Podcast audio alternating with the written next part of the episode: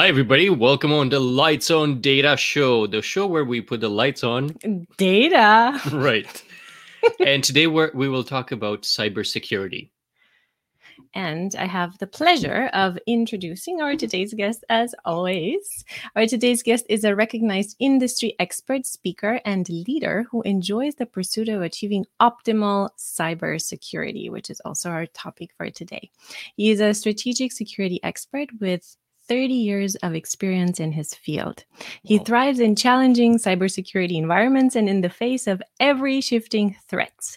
And in order to address these challenges and these threats, he builds mature security organizations. His amazing work protects billions of dollars from companies, and he's cited in news, in magazines, in books, and has more than 190,000 followers. Everyone, please welcome Matthew Rosenquist. Hi, Matthew. Matthew, and you're on mute, and we really want to hear you. Good morning, all. Thanks for having me. Good morning, Matthew. I have a question for you. How long did it take for you to have so many followers?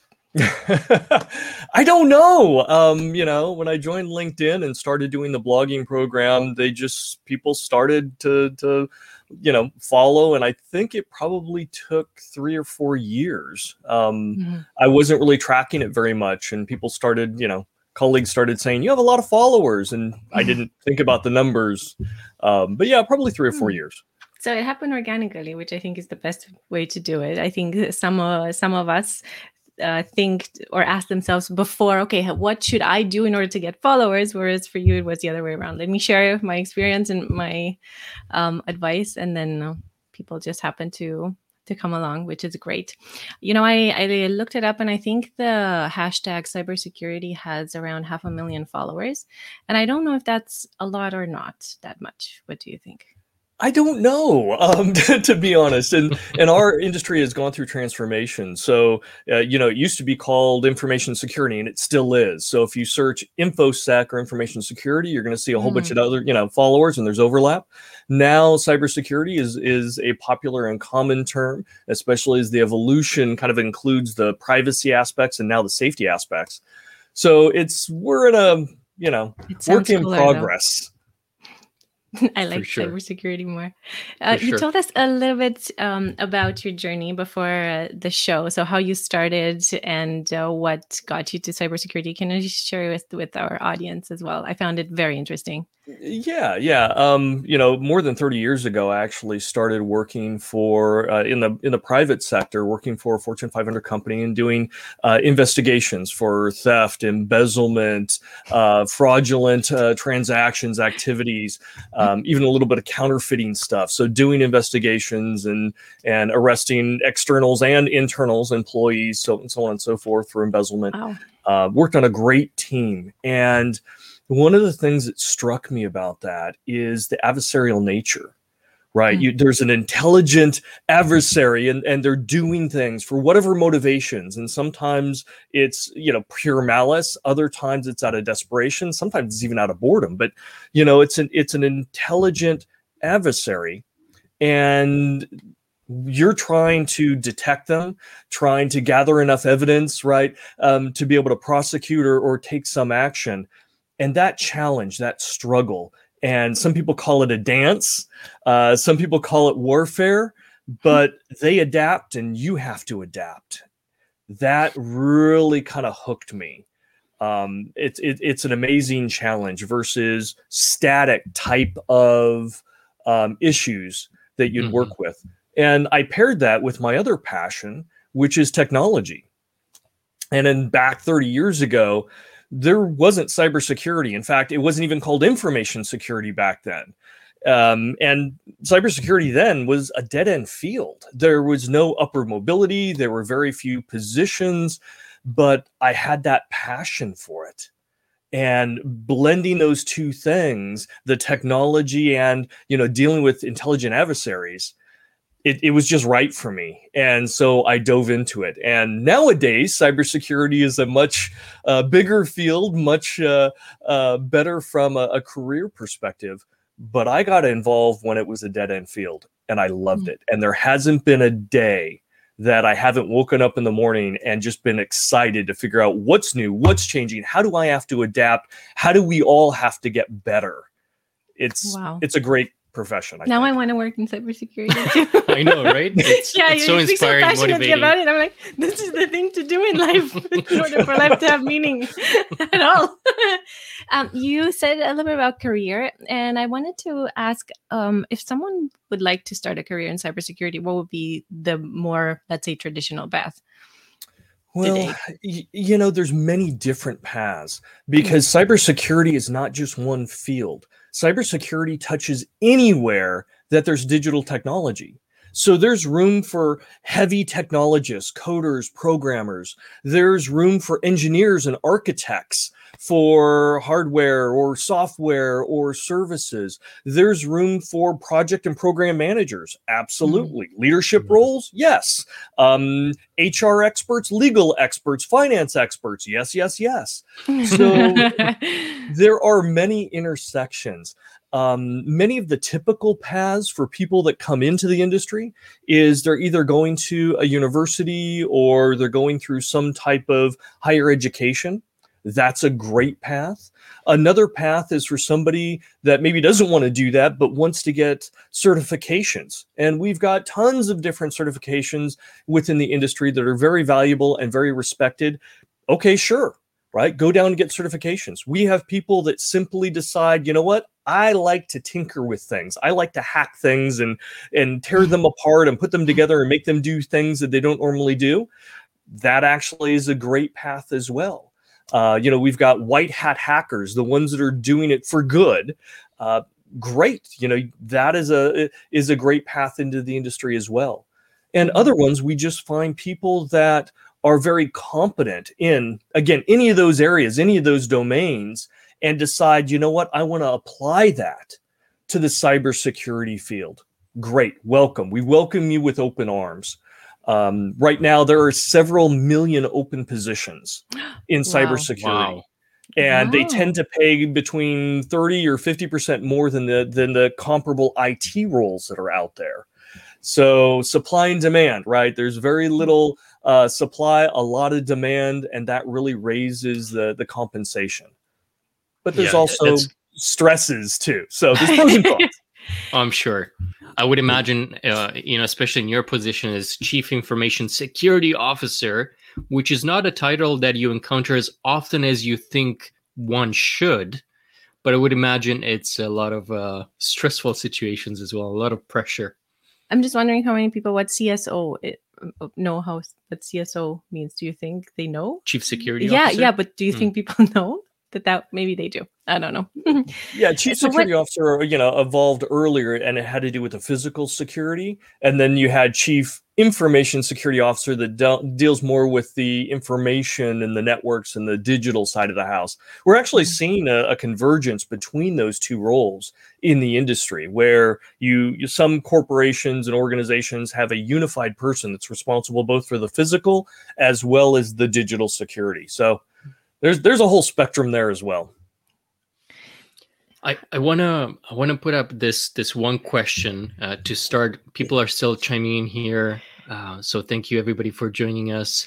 Let me just bring it up, just as a fun little activity here that I got from this IBM white paper that was released in about November or so last year, 2020.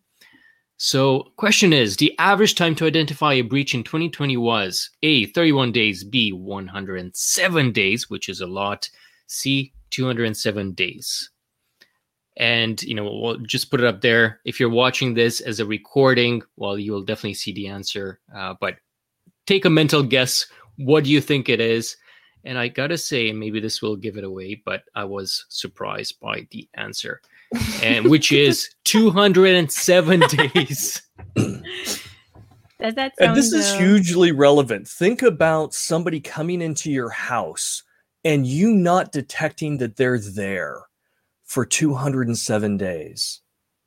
That's a long time, a long time for an adversary to be rummaging around your house, your data, your information, potentially watching what you do, who you're communicating with, and potentially doing damage that entire time.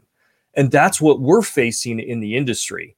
Somebody is coming into our networks, our databases, our systems, and that becomes a problem, right? Yeah. We need to be able to detect them and evict them much faster. In the industry, well, we have challenges because, again, that intelligent adversary, they are working very hard to remain stealthy. They don't want to be detected and evicted. So that's where that challenge comes in.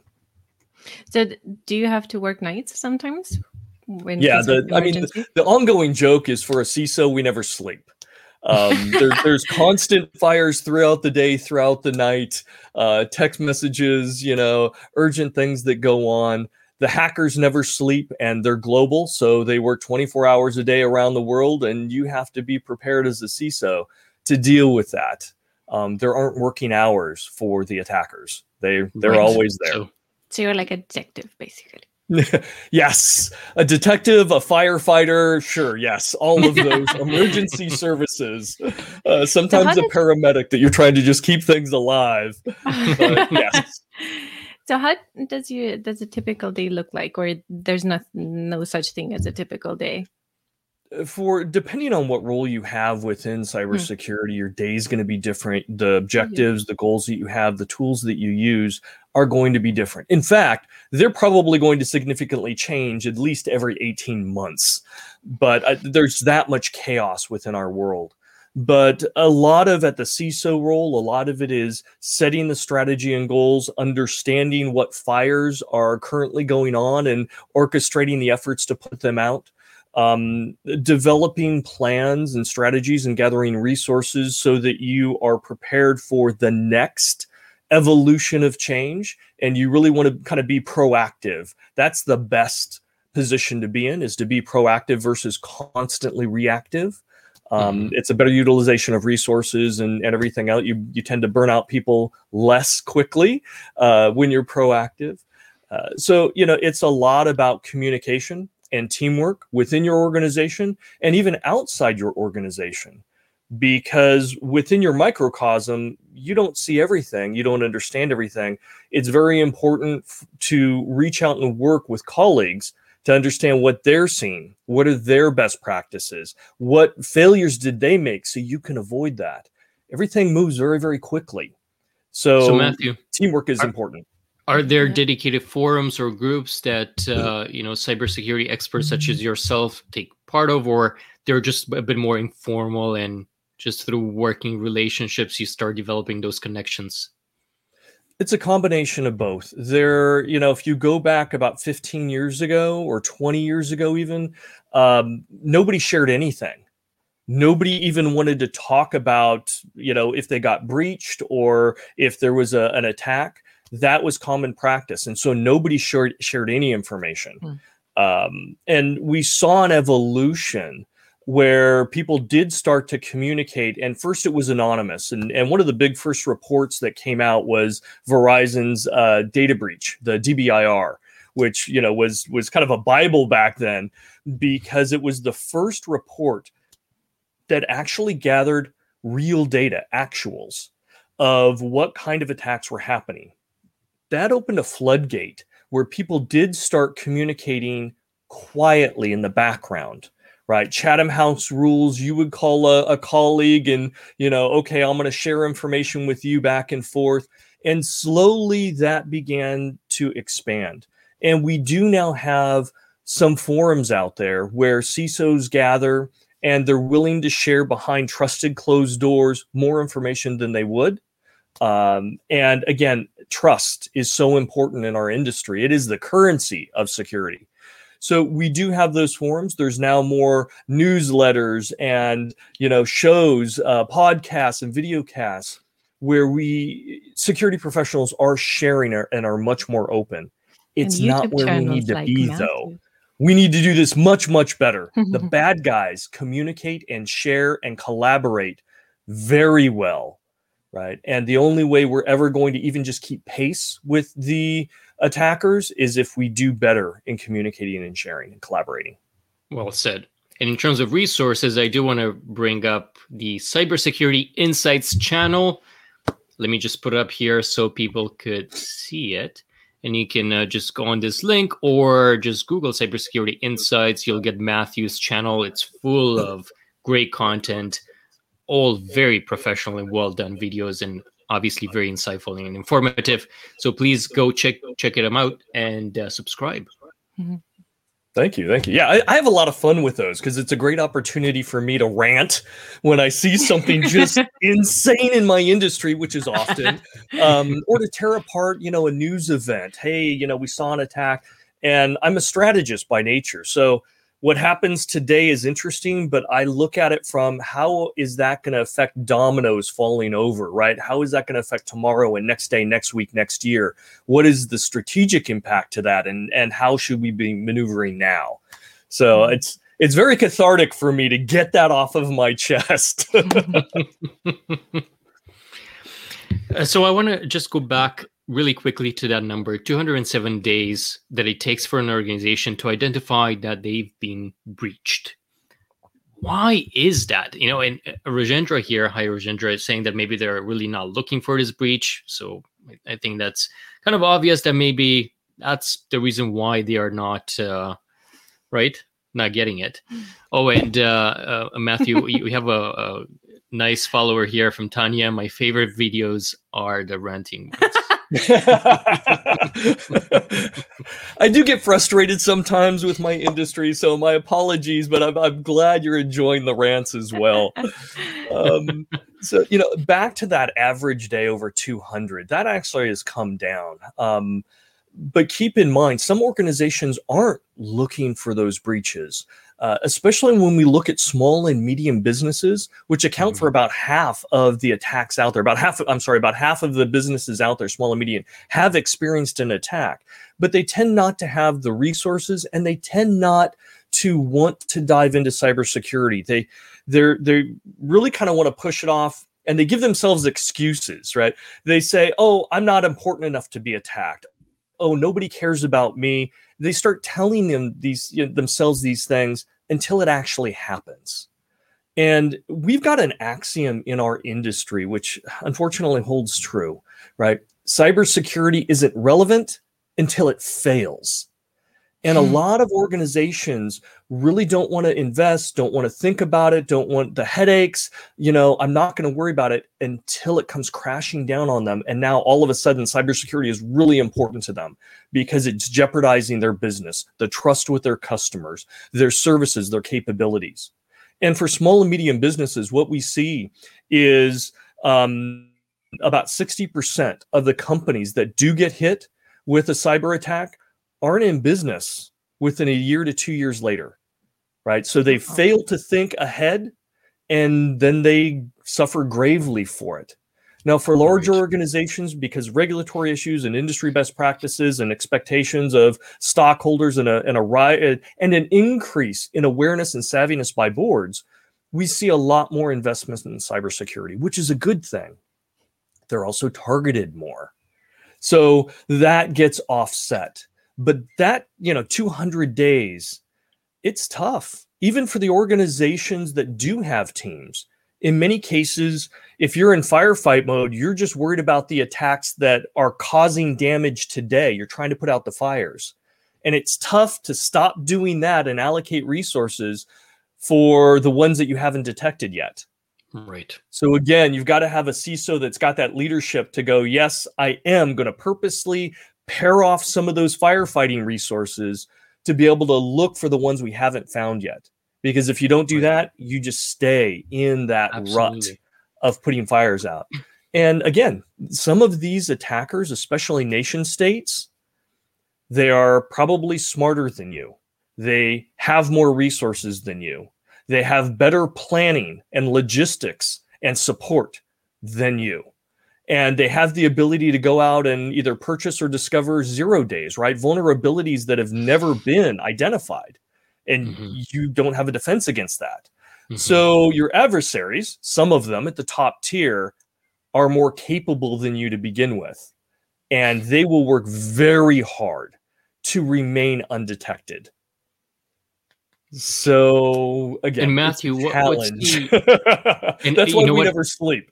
In the same white paper, IBM was mentioning that the whole life cycle of the breach is about 280 days. So the number of days from the moment the breach has been identified all the way until it's contained, and that seems a lot, definitely. But I would imagine for some of these breaches that were done in a way that has never been done this way before, probably takes time to uncover and find the fix there. But what's the motivation really of a nation or a company, or well, not a company, but an individual, a group of individuals to try and hack something? Is it for financial gains? Is it to steal, secrets? What is it?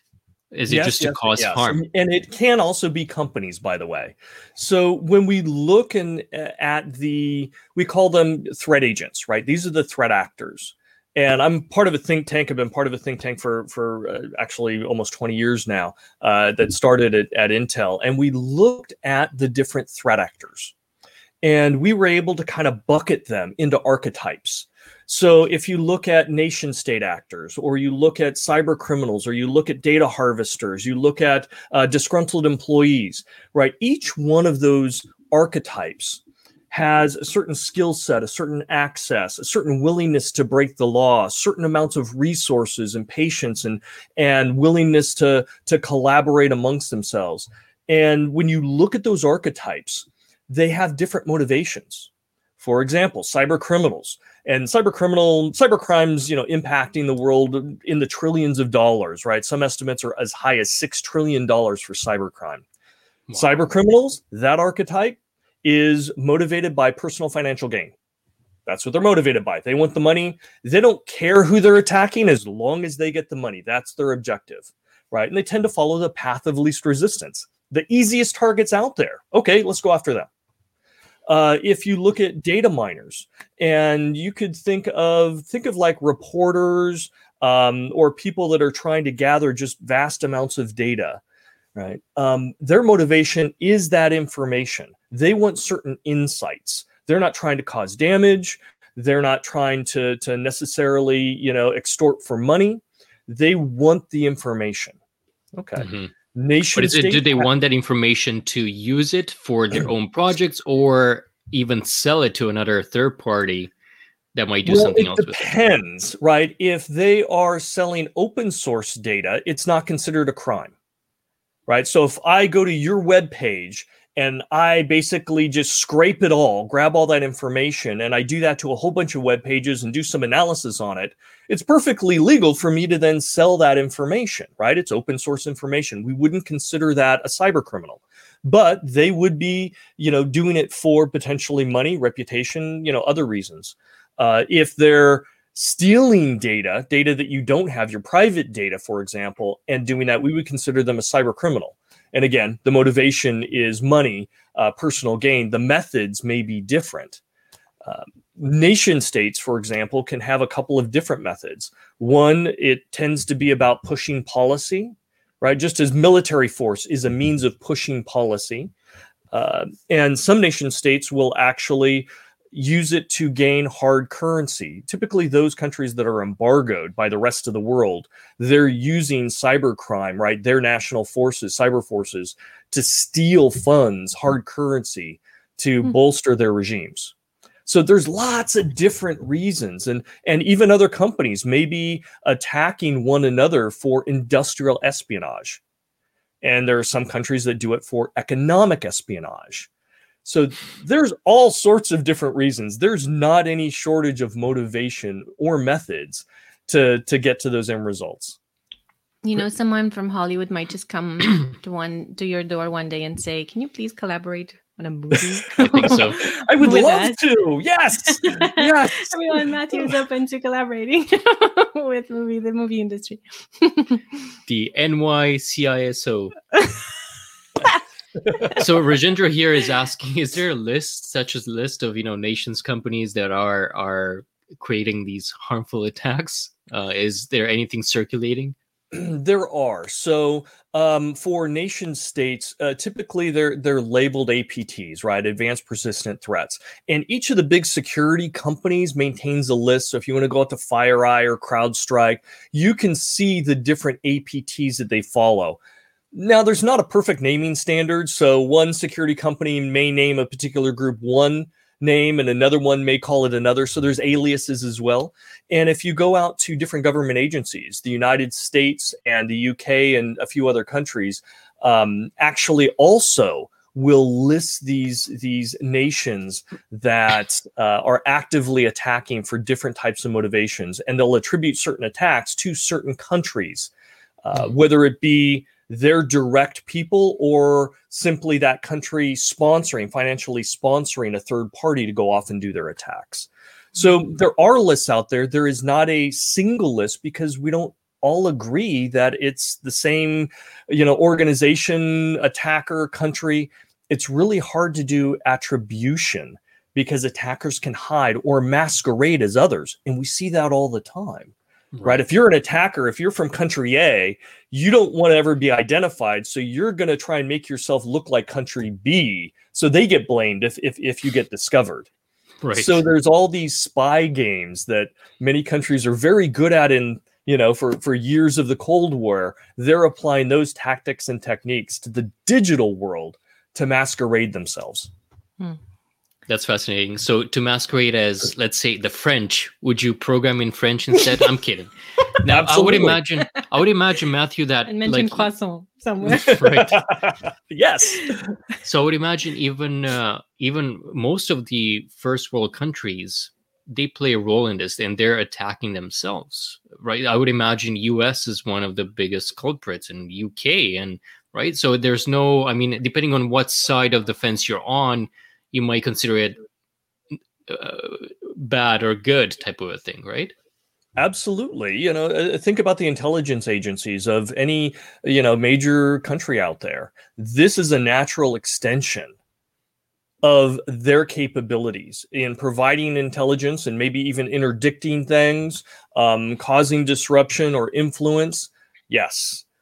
Every major country out there, and many even small countries that don't have the ability for a major military force, are investing heavily because it's a game changer. You don't have to have a massive budget or military presence to be a formidable adversary here and to be able to get the benefits of a cyber force. So this is kind of like the handgun in the Wild West. Anybody that had it was now dangerous, and it's not that expensive. So we're seeing all major countries, have a capability to do this, and they need it for defense anyway, because other countries are going to use it against them. We also see a number of countries out there, disturbingly, using these types of technologies against their own population, against uprisings and things, to be able to identify, who's protesting or who's causing waves that may not be supportive of the current government or regime. And unfortunately, some countries have used this to the great detriment of their own population.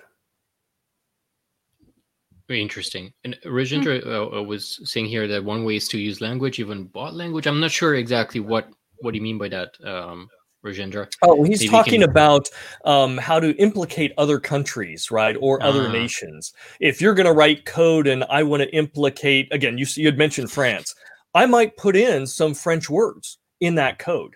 I may choose to host it on a French server or a server that has a French name or goes through a French subnet or something like that, right? Mm-hmm. So I can then implicate them. It's all just ones and zeros. It's all just bits and bytes. So it's easy to do that.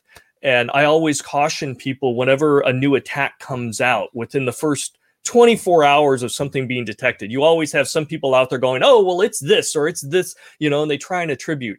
It can take months or years to truly attribute an attack to the right people. So I always caution people, it's great that they're saying it's probably this or that.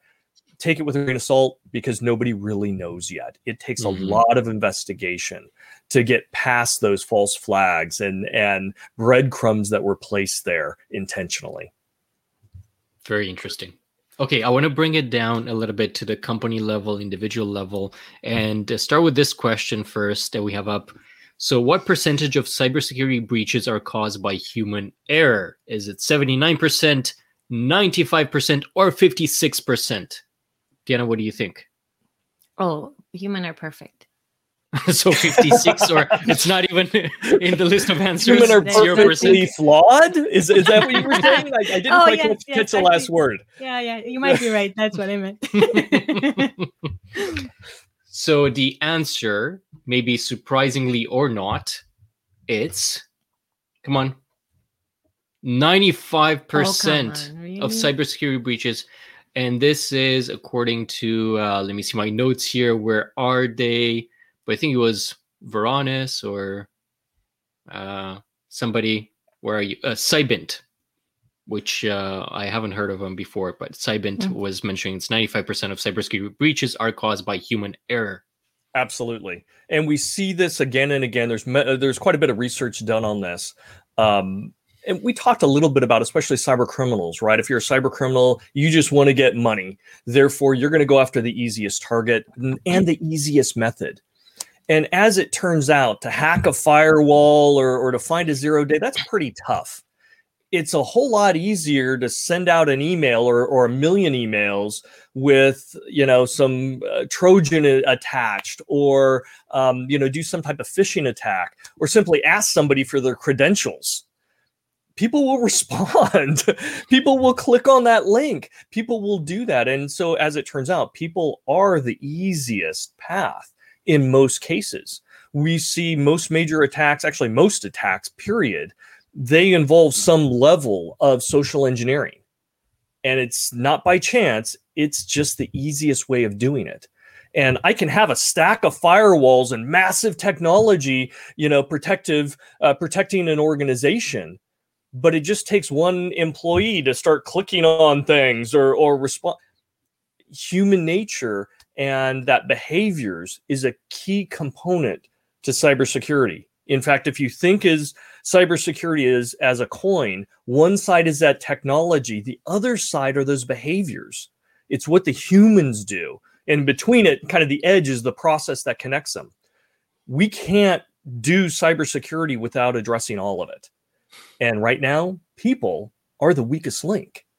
Mm-hmm. So do we need more education?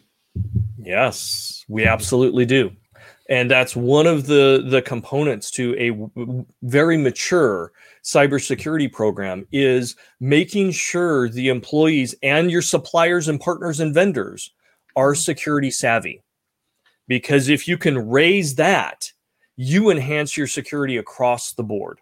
And it isn't all that expensive. It takes a little bit of time. And so organizations are sometimes a little hesitant. Wait, we're all busy. We don't have time to do security training. Well, believe me, it's a lot more affordable to do that than to respond to a major breach or an outage or downtime, loss of your IP, your customers abandoning you, things of that sort.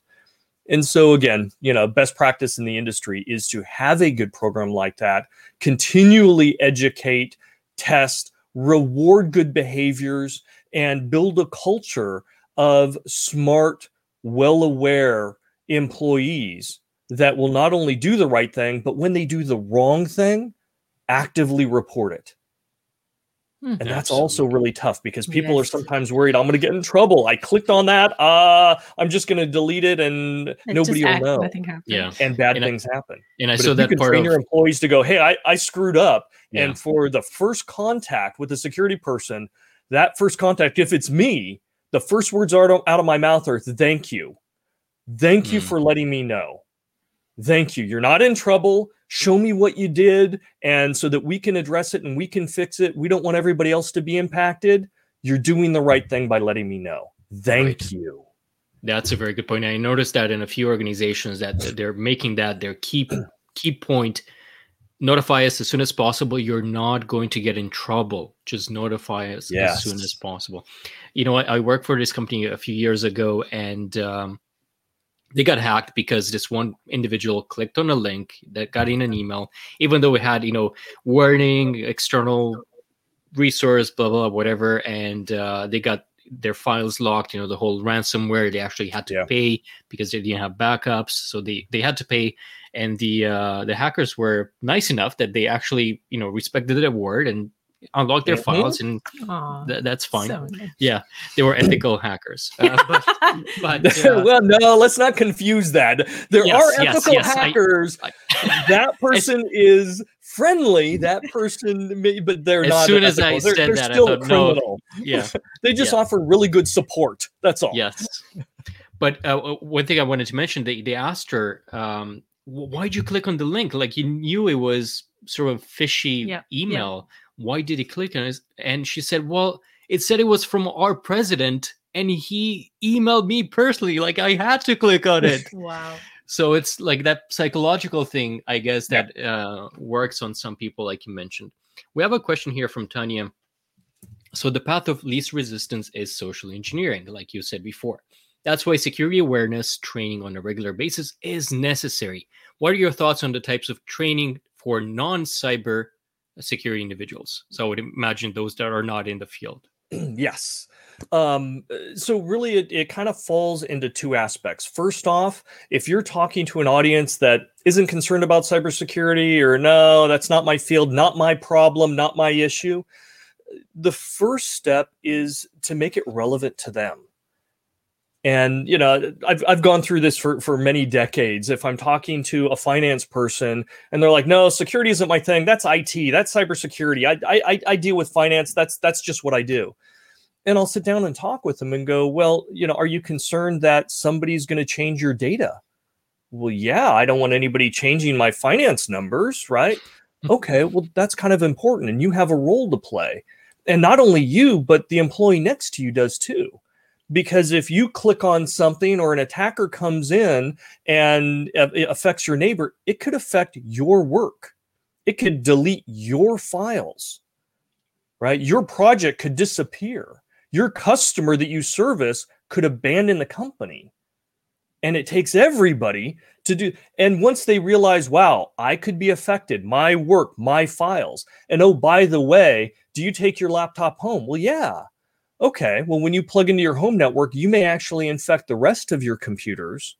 And so your personal files, your personal pictures, your PCs at home could also then suffer. Well, no, I don't want that. Great, I don't want that either. Let's work together, right? So you have to, first off, make it relevant to them. Mm-hmm. If it's not relevant to them, nothing you tell them will sink in. It's just, okay, keep talking, you're done, I'm done. So once you've established that, then work with them at their level to figure out, all right, what amount of training is right for them, right? What do you do in your day job? What do you, you know, what access do you have? Let's start getting you more savvy. And what we teach you here for work, you can then apply that to home. So you can be even more secure there as well.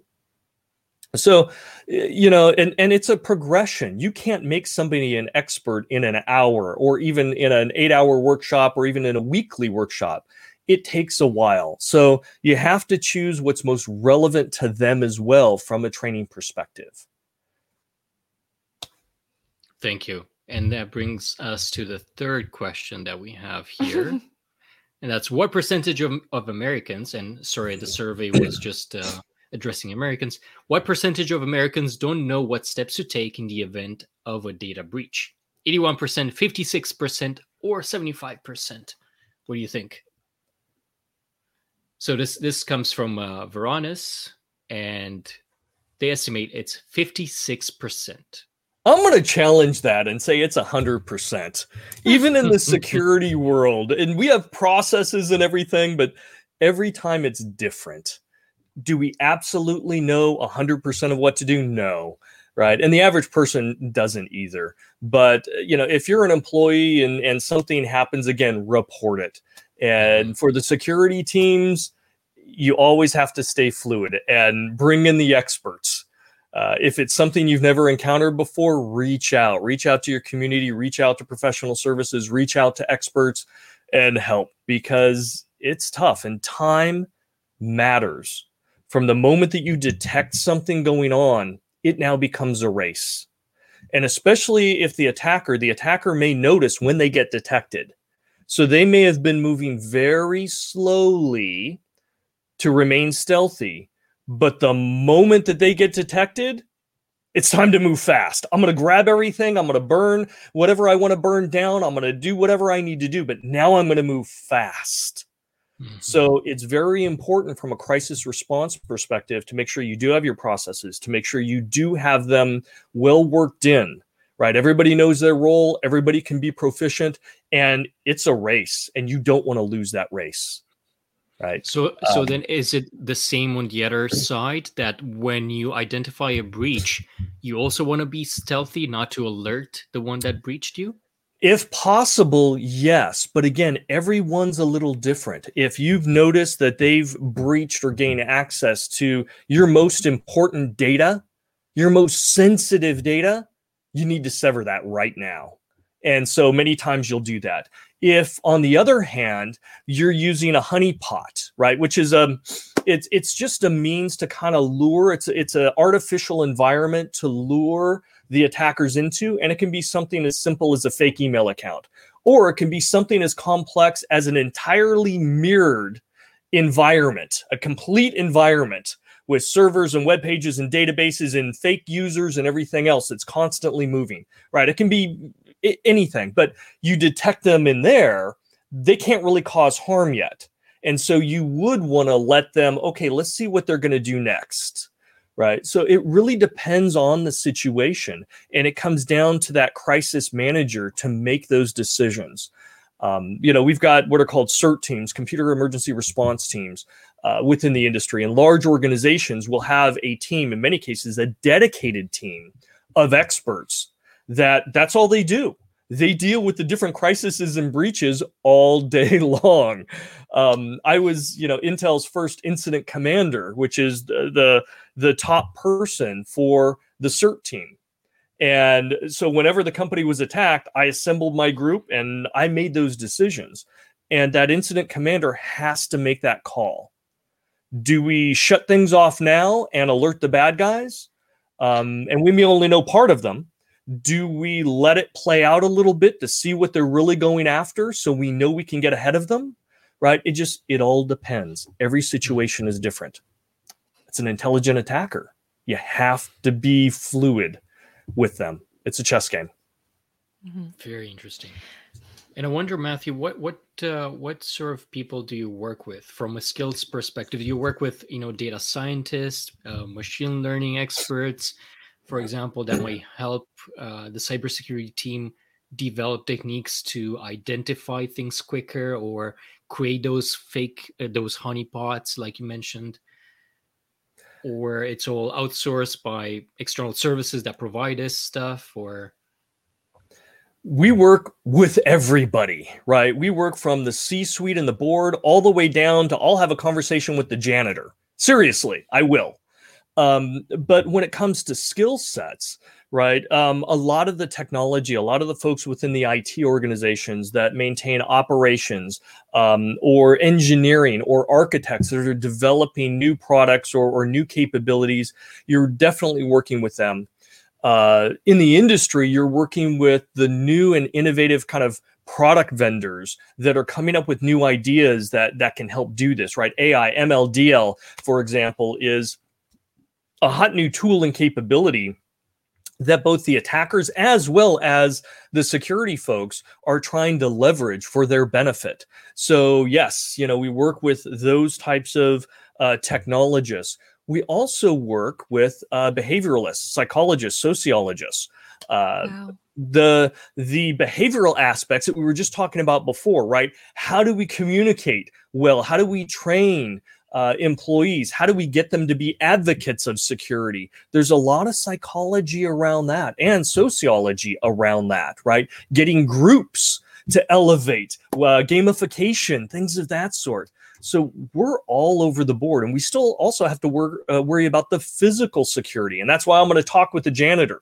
I want to know if they find USB drives left on desks. I want to know if they find secure cabinets unlocked. I want to know, because that's important as well. So we work with everybody. We should. Anywhere there is something of value, we need to be involved, especially if it has any ties to digital capabilities. It's a massive scope. Mm-hmm. It is. That's amazing. I am curious. I guess that some of these attacks or some of these, cybersecurity aspects, there are some patterns, right? In what happens, but there's always something new, I guess, right? So something that is newly invented. So if you discover something like this and are able to solve it, do you share it with others as well? I do, because I realize that we all have to be working together. And most of the major professional security companies do exactly the same thing. And it hasn't always been that case. Early on, when a security company found a hack or found something interesting or a major vulnerability, they felt that it was a competitive advantage. So they kept it secret. They would, prepare a whole bunch of research and white papers and everything and marketing materials, and they would get it all ready for a formal release, right? Because they wanted to show how they were better than their competitors. And that put a huge lag time. That could put months before the world knew that there was some new type of an attack. And then they would release it and say, okay, we're better than everybody. But that has evolved. And we've seen responsible companies now come out very quickly and report it to the software vendor or hardware vendor or whatever, and let them know very early on, hey, we see something here. So I'll give you an example. One of the biggest attacks, and I've labeled it the attack of the decade, right? Early on, was the SolarWinds hack. And this was actually discovered by FireEye, one of the big names in the industry, very well respected. I know the folks over there. I know the CISO, former CISO, a great organization. And they actually found that their tools were hacked, right? They've got security tools and hacking tools that they use. Their tools were hacked and they didn't know why, but they released it. They let their customers know, hey, for some reason, somehow we got breached and some of our tools are out, and they started working with them. A separate team tried to figure out, well, how did we get hacked? And what they found was a problem with this SolarWinds vendor. And as soon as they found that, they immediately went to Microsoft because it was tied into the operating system, and there were some files that kind of needed to be torn apart. And so they started working with Microsoft back and forth, and they immediately announced it to the world. Very, very quickly. And they also let SolarWinds know as well, hey, there's a problem. And SolarWinds said, okay, I'm going to help. I know this code as well. And everybody started working together very quickly. And, this particular, hack, exploitation affected almost all of the Fortune 500 companies. It made vulnerable all of the major telecoms in the United States. It made vulnerable huge swaths of our government, including the White House and Department of Defense and so forth. Wow. Now, not all of them were actively hacked, but all of them, because of this vulnerability, were exposed. So, and each organization then had to go in and figure, okay, I was exposed. Did the bad guy actually use that to get in and disrupt? And we're still trying to figure that out in the industry months and months later. So, right now we're seeing a lot more communication and a lot more openness when something bad happens. And it's professional groups like Microsoft, Google Zero's team, just announced some great things.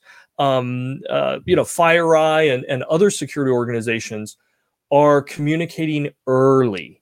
And the earlier we get that information, the better off we are, because we can start looking. Every organization out there can start looking, and the companies can start developing patches and fixes that again can be rolled out. So it takes teamwork. It really does. And sometimes you have to offset some of the business opportunities, for the greater good. Mm-hmm. Oh, I love that. Thank you very much for saying that. I think that applies to every single field. And we don't have this mentality that, you know, a high tide raises all boats, basically, and communicating with you. Yeah. I'm very curious, is there any, case in the past that stands out for you, something that you found very interesting or very challenging that you would like to share with us? I know it's been hundreds, thousands. The SolarWinds hack, it really is kind of the attack of the decade. Nation state came in and was able to use, exploit a particular vulnerability in a tool that was widespread. FireEye was using it. Most of the Fortune 500 companies, it was like 465 of the Fortune 500 were using this tool, and it opened them up to being exploited. So, and it raised an issue called supply chain security. And we've been warning the industry about this, right? All the tools that you use and services that you use and even security products that you use, if they're hacked, you're exposed and you may not know it. And so you really have to understand how secure is this product or is this company or is this service? And we don't have the tools or processes to properly vet them. And this is a brand new field that this year we are focusing because of the SolarWinds hack, because it was so grievous. We're now trying to figure out as an industry, how do we get better at this? How do we truly vet and understand that not only when I install this product, it's safe, but every update that it brings in? Because the original SolarWinds product was fine, but the exploit came in as part of an update. They pushed an update for their product, which most companies do. Okay, great. But it had a Trojan in there that basically allowed the exploitation of whoever downloaded that patch. Mm-hmm. So, we've got some big challenges. Google's Project Zero, just a few days ago, about a week and a half ago, announced that they identified an attacker that used 7 zero-day attacks, and they attributed it to the same attacker that a few months earlier used 4 others. So this one attacker used 11 zero-day attacks and chained them together.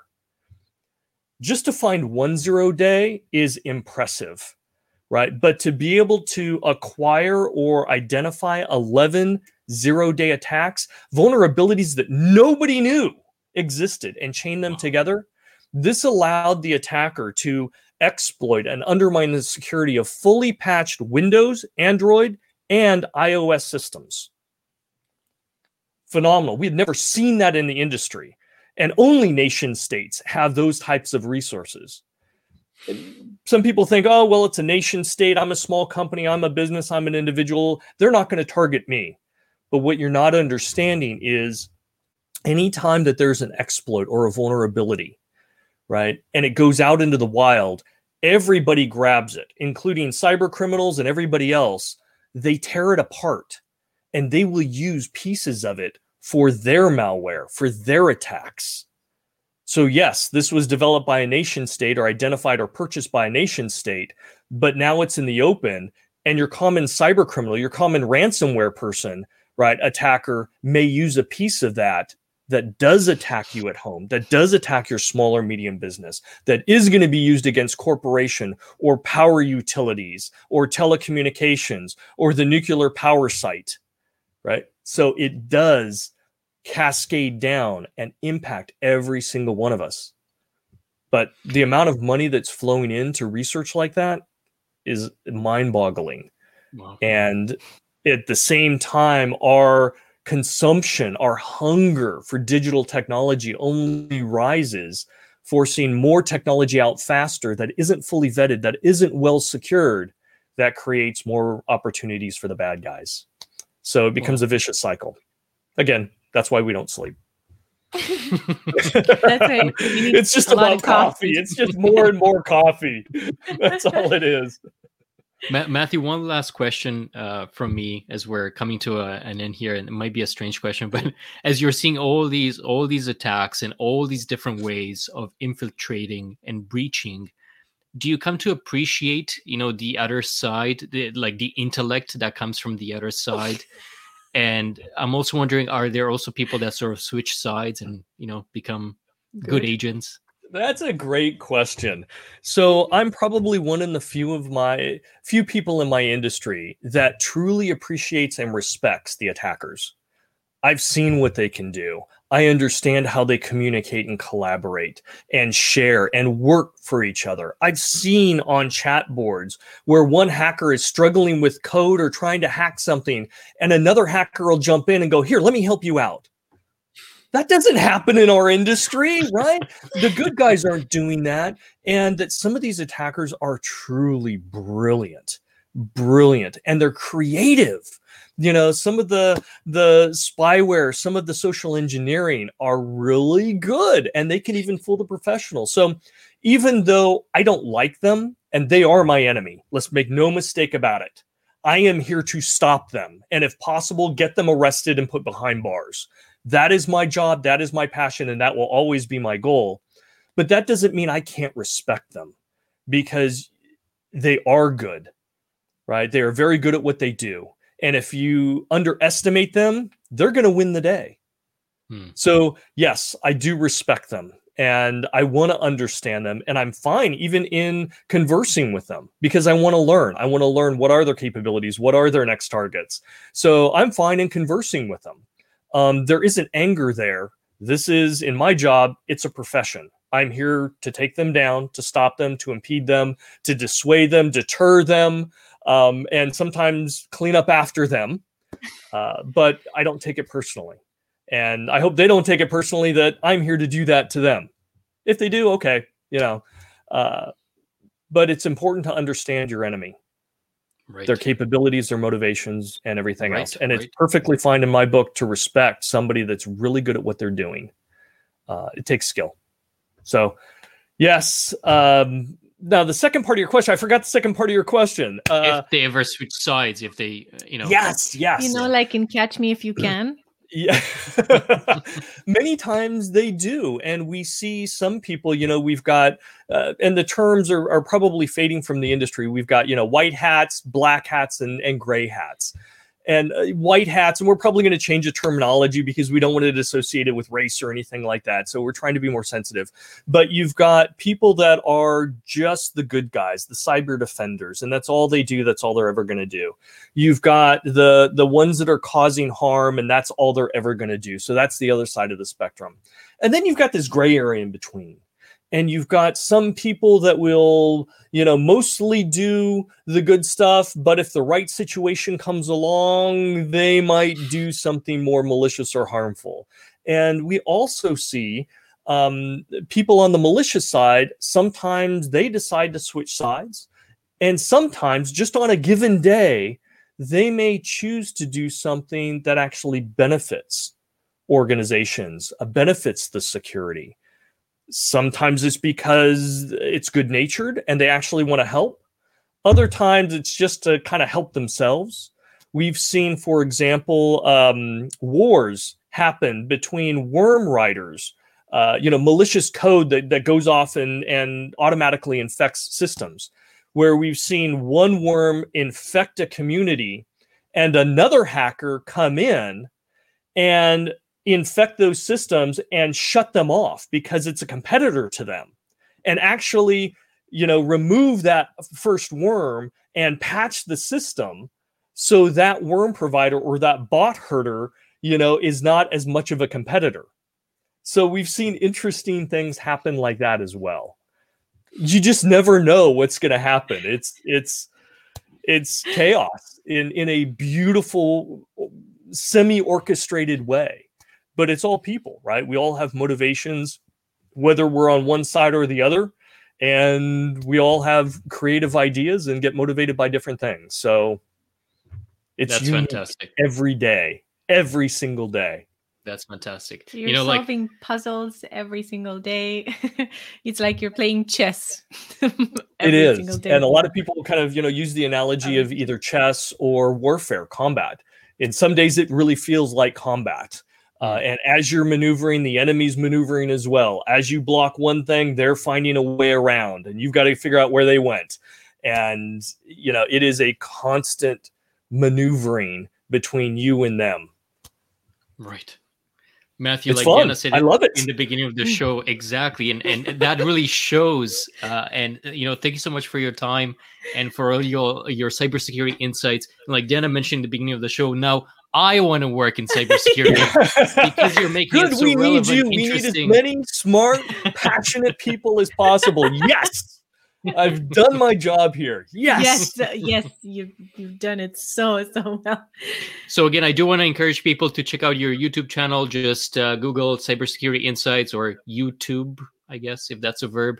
Cybersecurity Insights. You'll find Matthew's channel. It's full of amazing content. Such as the one that you've just witnessed. And definitely follow him on LinkedIn. I mean, he doesn't just have 190,000 followers for nothing. He puts a lot of great content out there. Thank you so much. Matthew. Thank you for having me.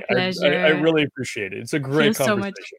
So much smarter and so much more motivated to learn more about this, because I don't think I'm doing a good job when it comes to cybersecurity with my own stuff, personally speaking. So we all need to learn more. Yes. Thank you very much, everyone, for being here. And happy Easter to people who are celebrating Easter this week. And we'll see you next week. Bye, everybody.